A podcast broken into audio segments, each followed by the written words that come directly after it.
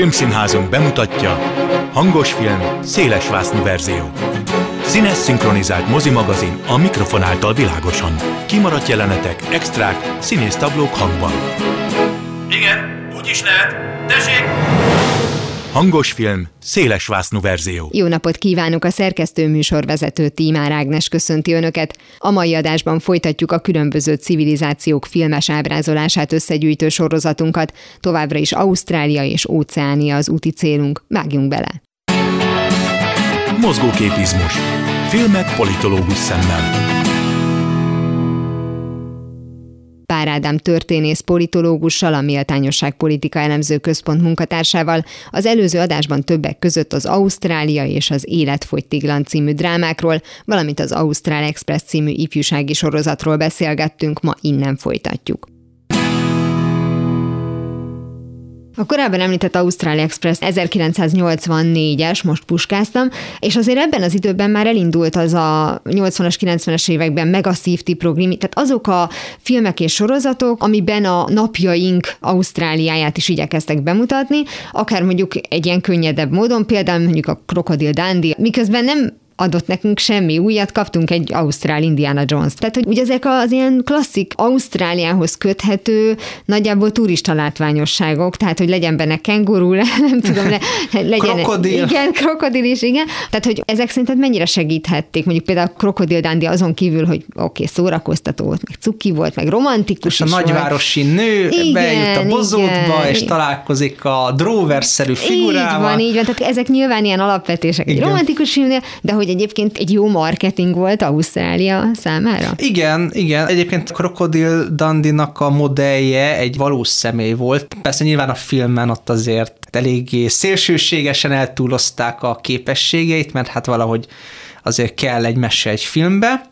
Szerintem hozzájárult Ausztrália népszerűsítéséhez.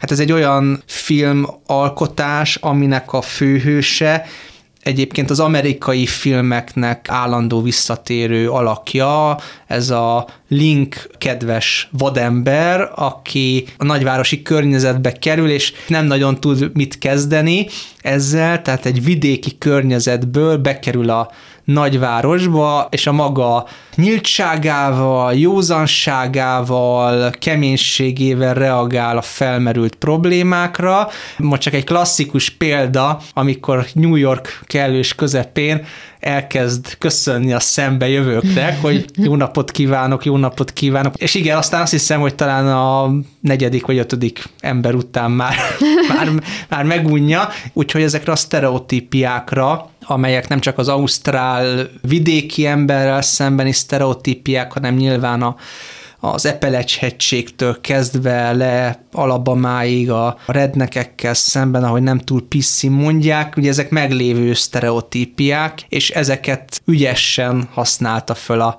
film. Ugyanakkor Krokodil Dundee nem egy előítéletes figura, mert neki is, mint hogy az össz, majdnem az összes filmben lesz számítva az Ausztrál Express, ugye vannak őslakos társai. És hát végül is aztán nagyon jól feltalálja magát a nagyvárosban, annyira, hogy feleségül is veszi a sikeres újságíró nőt, tehát egy happy endes történetet láthatunk, pont úgy, mint az Ausztráliában, hogy a sikeres és mondjuk társadalmi presztízsben fölötte álló nő megszelidíti a az amúgy kedves vademberünket. Azért is kérdeztem, hogy marketingben mennyire segített ez Ausztráliának, mert van egy ilyen érzésem, hogy 80-as, 90-es években más nemzetek is jobban elkezdtek érdeklődni iránta, ha bár mi is csak pár éve tudtuk meg, hogy van olyan állat is, hogy vombat. Tehát, tehát oké, a kenguru azt már ismertük, de komolyan most még egy, ami nagyon cuki. Nem is beszél a tasmán ördögről, Hát igen. akit viszont tapsi-hapsék egy Így sztárrá avattak.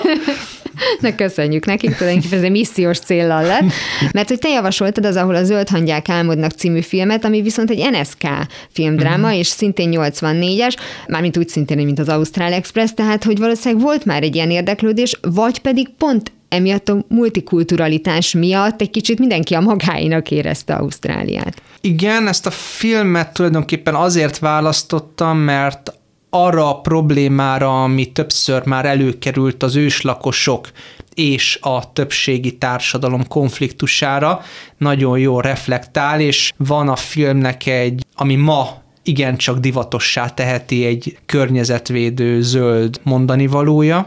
A film arról szól, hogy Ausztrália közepén járunk, van egy építkezés, és az építkezés helyszínén megjelennek őslakosok, és meg akarják akadályozni a munkát, mert ez számukra egy szent terület, ez az a bizonyos hely, ahol a zöld hangyák álmodnak, és hogyha a zöld hangyák kiszabadulnak innen, ahogyan az Ausztrál monda tartja, akkor, akkor vége van a világnak.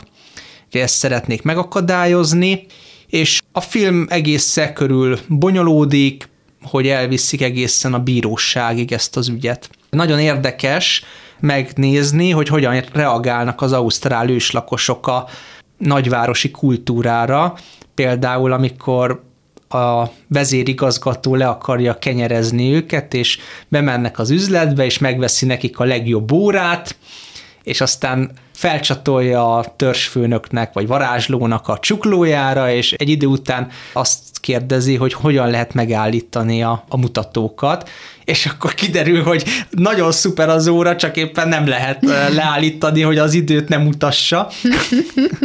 szóval a európai, meg észak-amerikai, meg távol-keleti csúcs technológia a visszájára fordul, a nagy nyakkendős, öltönyös menedzsernek az a fontos, hogy jól mutassa az időt, hogy ne késsen le a tárgyalásról, a, a varázslónak meg az lenne az értékes, hogyha megállna a mutató. Most erről eszembe jut egy nem ausztrál lakos, hanem egy fekete afrikai mondás, hogy a fehér embernek órája van, a feketének meg ideje. Hm. Szóval, hogy más, más a kulturális standard. Ha már szóba került a környezetvédelem, akkor csak zárójelben jegyezném meg, hogy van egy Viharfiú című egyébként ifjúsági regényből készült film Jeffrey Rással. Ott három pelikánnak a felneveléséről van szó. Elég marginális a példa, ezért most gondoltam, hogy bővebben nem érdemes foglalkozni vele, de ha már ez szóba került, akkor mindenképpen meg akartam említeni. De hát a témával kapcsolatban, vagy Ausztráliával kapcsolatban van nekünk animációs példánk is, nem csak a Tasmán ördög, akiről az előbb szó volt. Ez a bizonyos mentőcsapat a kenguruk földjén, ez is felült a marketing vonatra, hogy ez 1990-es, ahogy akkor Ausztrália a izgi hely volt, meg hát kenguruk is vannak benne, meg vombatomik talán nem voltak, vagy pedig neki is van valami elmondani valója Ausztráliára. Uh, igen, a Ausztrália 80-as években kezdett divatba jönni a, az, az amerikai filmgyártásban is, ugye ahogyan már volt egy-két példa erről. Maga ez a sztori amúgy egy klasszikus meseregényből készült, annak a második része, és a főszereplője két egér, tehát itt antropomorfizált, vagyis hát ugye emberi ruhába, ruhát is viselő és, em, és emberként gondolkodó állatok szerepelnek ebben az animációs filmben, és van két egerünk, Bernard és Bianca, és van egy magyar szála történetnek, mert kapaszkodjunk meg Bianca, egy magyar egér. És egyébként hozzáteszem, hogy a hangja is egy magyar színésznő, egy Gábor Éva nevű színésznő adta. Így van, így van, így van, mert hogy az ENSZ székházában a delegátusok feje fölött valamelyik csillárban gyülekeznek a világ egerei, és Bianca képviseli például Magyarországot, és a sztori maga annyi, hogy egy kisfiú fölfedez egy, egy ritka sast, a fajának az utolsó példányát,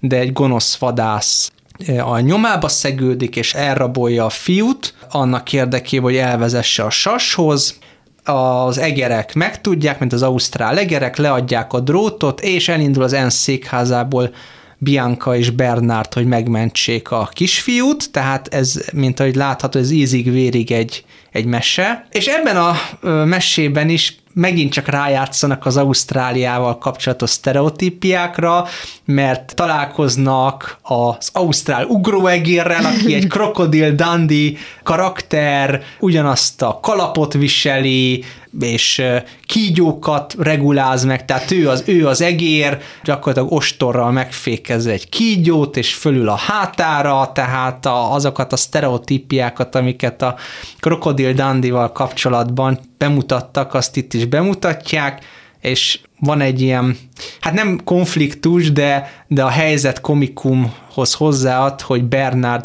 állandóan meg akarja kérni Biancának a kezét, de mindig a lehető legrosszabbkor történik ez, mert mindig valami közbe jön, valami veszély, és akkor az ugró egér ott terem és megmenti őket, és hát ugye úgy tűnik, mintha Bianca szívét elnyerné ez az ausztrál ugróegér, de ugye kiderül a mese végére, hogy persze a ugróegér az egy nagyon jó barát, de tulajdonképpen egy ilyen magányos farkas, vagy ilyen magányos egér, szóval Bianca végül is aztán elfogadja Bernardnak a udvarlását, meg a jegygyűrűt, és persze megmentik a kisfiút, tehát teljes a happy end. Ugye, amilyen mostanában a romantikus komédiák felhozata lesz, simán leforgathatnak élő szereplőkkel is, és azt mondom, hogy nyertünk. Akár, akár igen.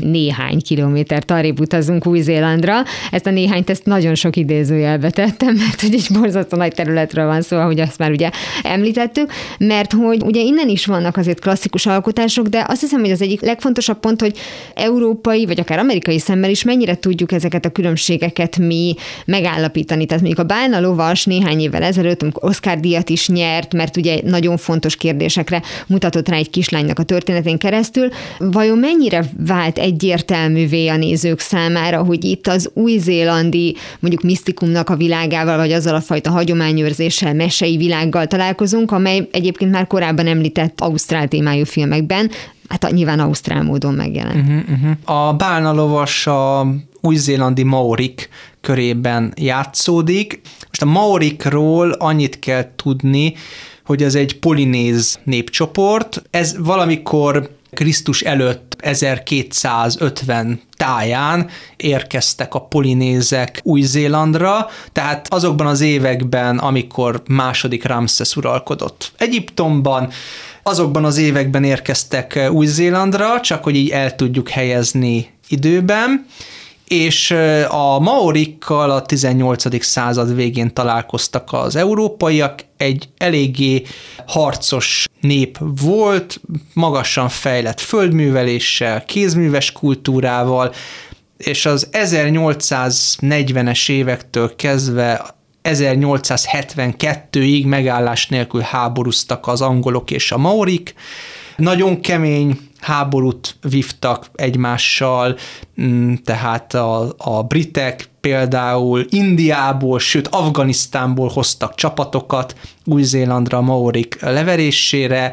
Igen, ilyen külföldi zsoldosok kapcsán most lehetne akár párhuzamokat tenni, még napjainkkal is. Szóval a lényeg az, hogy a kemény, nehéz terepen nem bírtak a maori ellenállással, és csak az 1870-es évekre verték le őket, de még az 1890-es években is volt felkelés. Na és aztán innen jutottunk el oda, hogy már az 1900-as évek közepén már Maori párt volt például Új-Zélandon, és mai napig nagyon aktív a maori politizálás. Például nem olyan régen vetették fel, hogy Új-Zélandnak vissza kéne adni az eredeti polinéz nevét, ami hát nyilvánvalóan jól megkavarná a, a világot, de az ő szempontjukból nézve jogos, mai napig vannak azért föld, birtok problémák az egykori gyarmatosítók leszármazottaival és az új-zélandi állammal.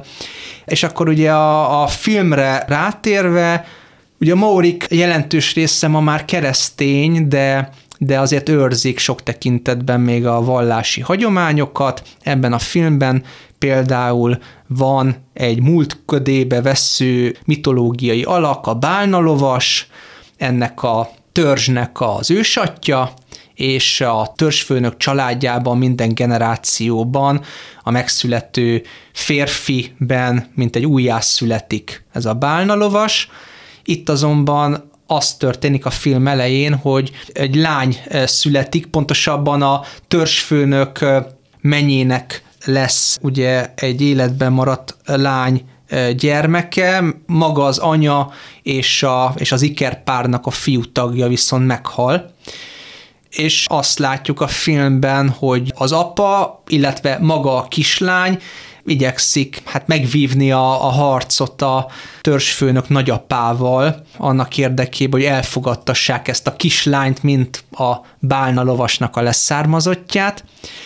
Persze látunk kízelítőt nyilván a maori kultúrából, ez a film teljes egészében a maori között játszódik, tehát alig látunk benne fehér embert, tehát európai származású új-zélandit, nagyon szépen bemutatja a hagyományokat, a néptáncokat, a, a felnőtté avatást, de ugyanakkor azt is, hogy ez már egy kevert kultúra, mert már európai építésű házakban laknak, mindenkinek európai vagy amerikai márkájú ruhája van, és már a hagyományos viseletet ünnepkor veszik fel.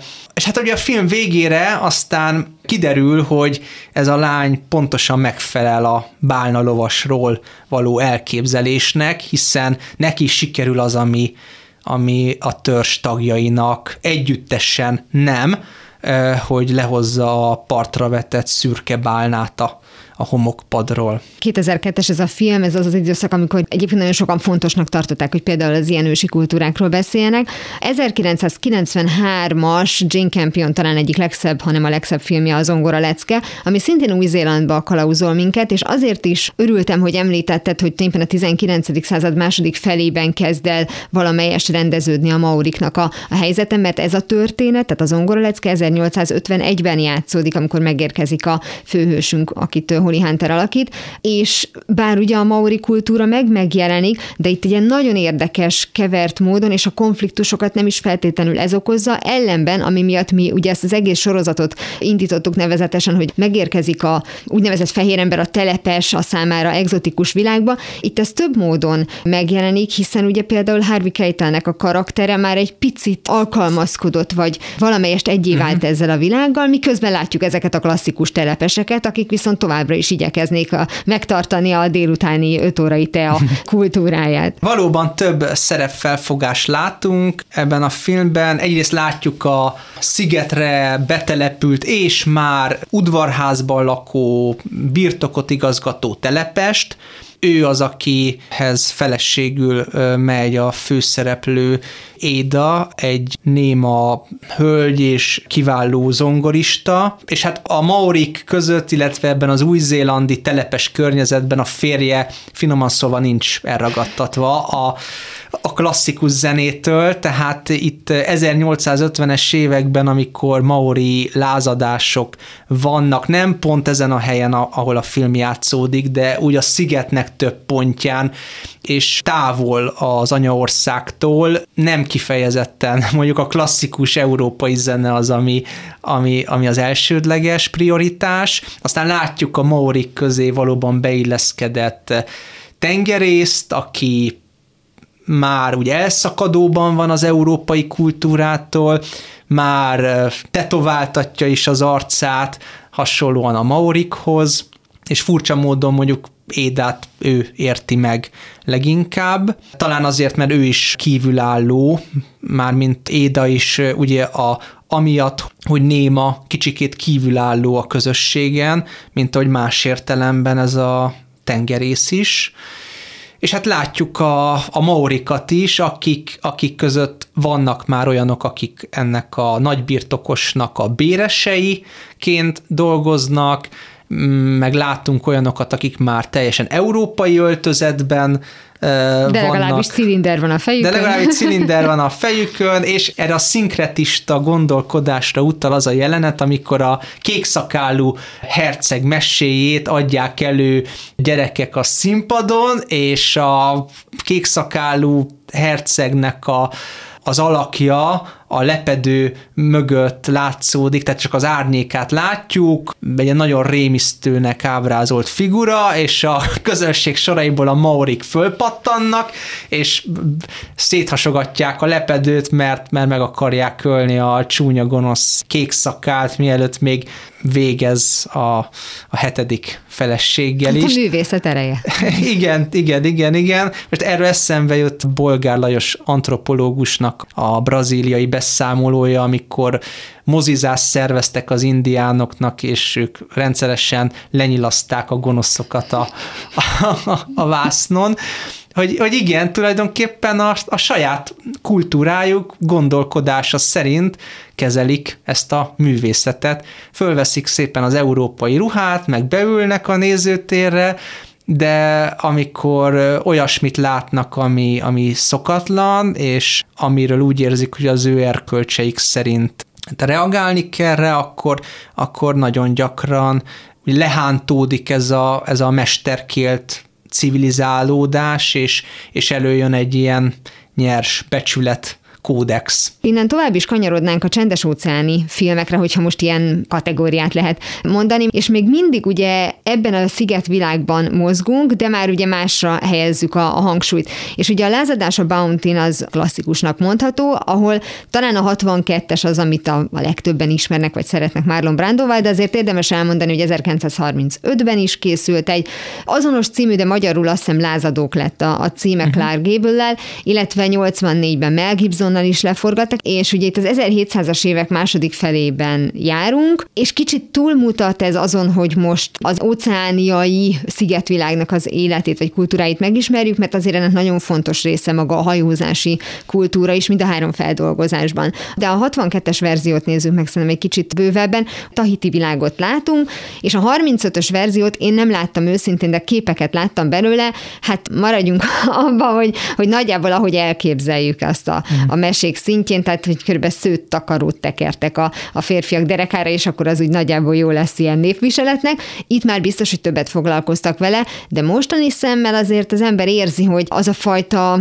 nem tudom, lenéző hozzáállás volt a, a hollywoodi fehér ember részéről, és mint hogyha egy ilyen aláfölé rendeltséget a, a szellemi különbségekkel próbált volna ábrázolni. Uh-huh. Ez a történet egy valós történet volt, tehát a lázadás valóban bekövetkezett, és nagyjából a három film a kiváltókokat, bár más-más narratívában, de úgy egészében tárgyilag hitelesen mutatta be, és valóban itt a tahiti tartózkodás az egy kulcs, kulcsmomentum, tehát nem véletlen, hogy mindegyik filmben szerepel, de mindegyikben máshogy. A 35-ösben, hát nyilván abban a korszakban még nem sokat tudtak azért a tahiti kultúráról, tehát éppen csak megjelenítették. A 62-esben már próbálták az én néprajzi alapossággal ezt megidézni.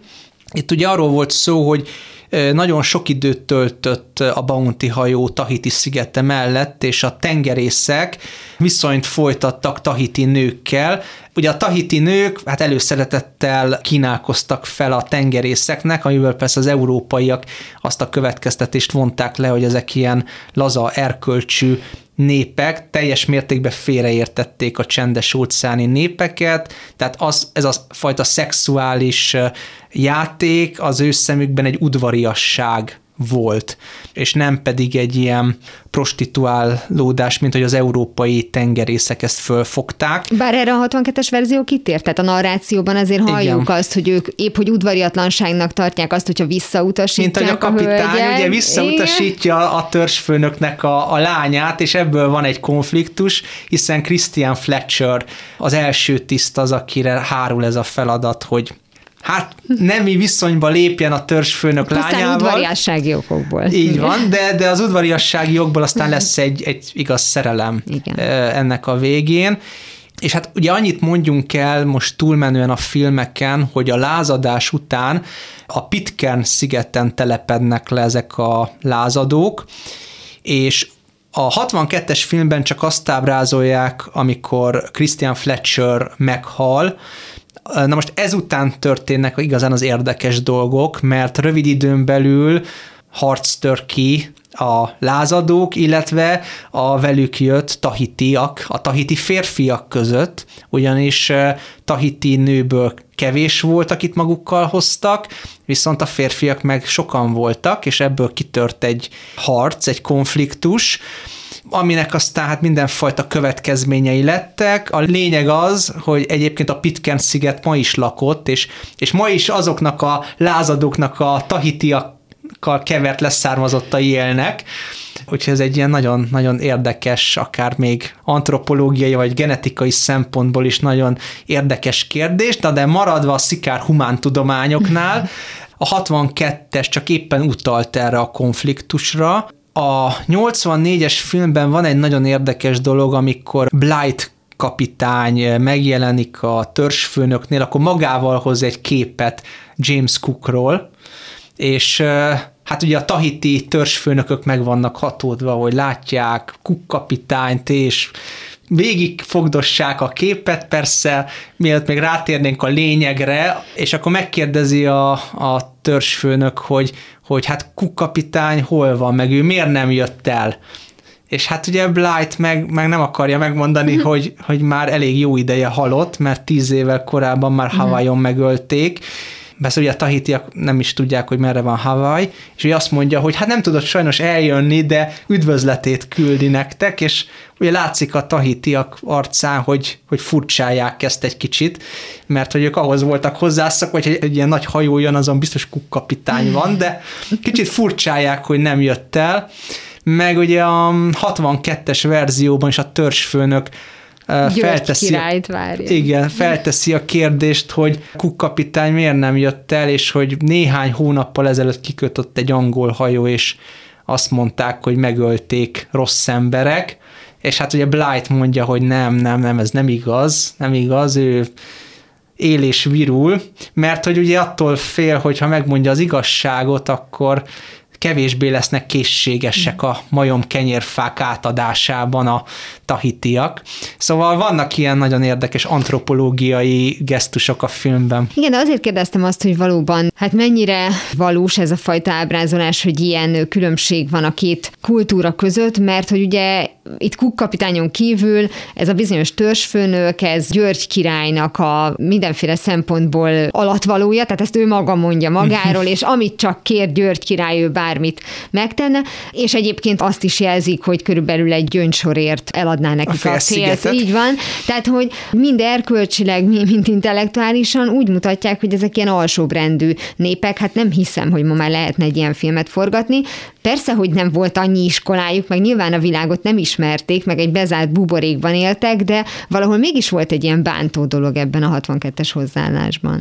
Igen, valóban, tehát nyilván ez abból is fakad egyébként, hogy a 62 2022 az nagyon erősen ráment magára a európaiakon belüli konfliktusra, tehát most gondolok itt a hajónak a legénységére. Tehát a tahiti őslakosok mellékszereplők voltak ebben a történetben, és maguk a tengerészek is meglehetősen lenézően beszélnek a tahitiakról, mert persze segítenek a nőknek a halfogásban, meg nagyon jól együtt vannak, de hát azért érzékelteti a narrátor is, hogy a Christian Fletcher meg a fiatal kadétot leszámítva azért nem veszik komolyan a vendéglátóikat, és amit csak lehet kihasználnak, és hát ugye mondja is, amikor visszatérnek a lázadás után Tahitira, akkor mondja az egyik tengerész a, a másiknak, hogy hát minél előbb lépjünk le innen, mert ez a sunyi vénember, mármint hogy a király simán kiad bennünket az angol haditengerészetnek, ami egyébként valószínűleg így is lett volna, hogyha ez bekövetkezik, már csak azért is, hogy magukat védjék, de igen, tehát azt jól mutatja, hogy van a társadalmi státusz alján lévő fehér emberek részéről is egy megvetés lenézés a általuk vadembernek tartott szigetlakók iránt. Ebben talán a 84-es ez kevésbé hozta, abban inkább lehet érezni szerintem, hogy a két kultúrát egyenrangúként próbálják bemutatni, ami hát nyilván az eltelt idő miatt is van így, tehát 84-ben már azért mégiscsak az Európa és Észak-Amerika centrikus gondolkodás múttól már kissé messzebbre került a filmgyártás. Pár Ádám történész politológussal a jövő héten folytatjuk filmes képzeletbeli utazásunkat Ausztráliába. Ez volt már a hangos film széles vásznú verzió, legközelebb ismét szombaton délután fél kettőtől várom önöket. Természetesen a korábbi adásokat, ahogy a mait is hamarosan megtalálják archívumunkban, valamint podcastként. Kövessenek minket a Facebookon, és ha még nem tették, iratkozzanak fel YouTube csatornánkra. Köszönöm a figyelmüket, a szerkesztő műsorvezetőt Tímár Ágnest hallották. Viszont hallásra! Hangos film, széles verzió.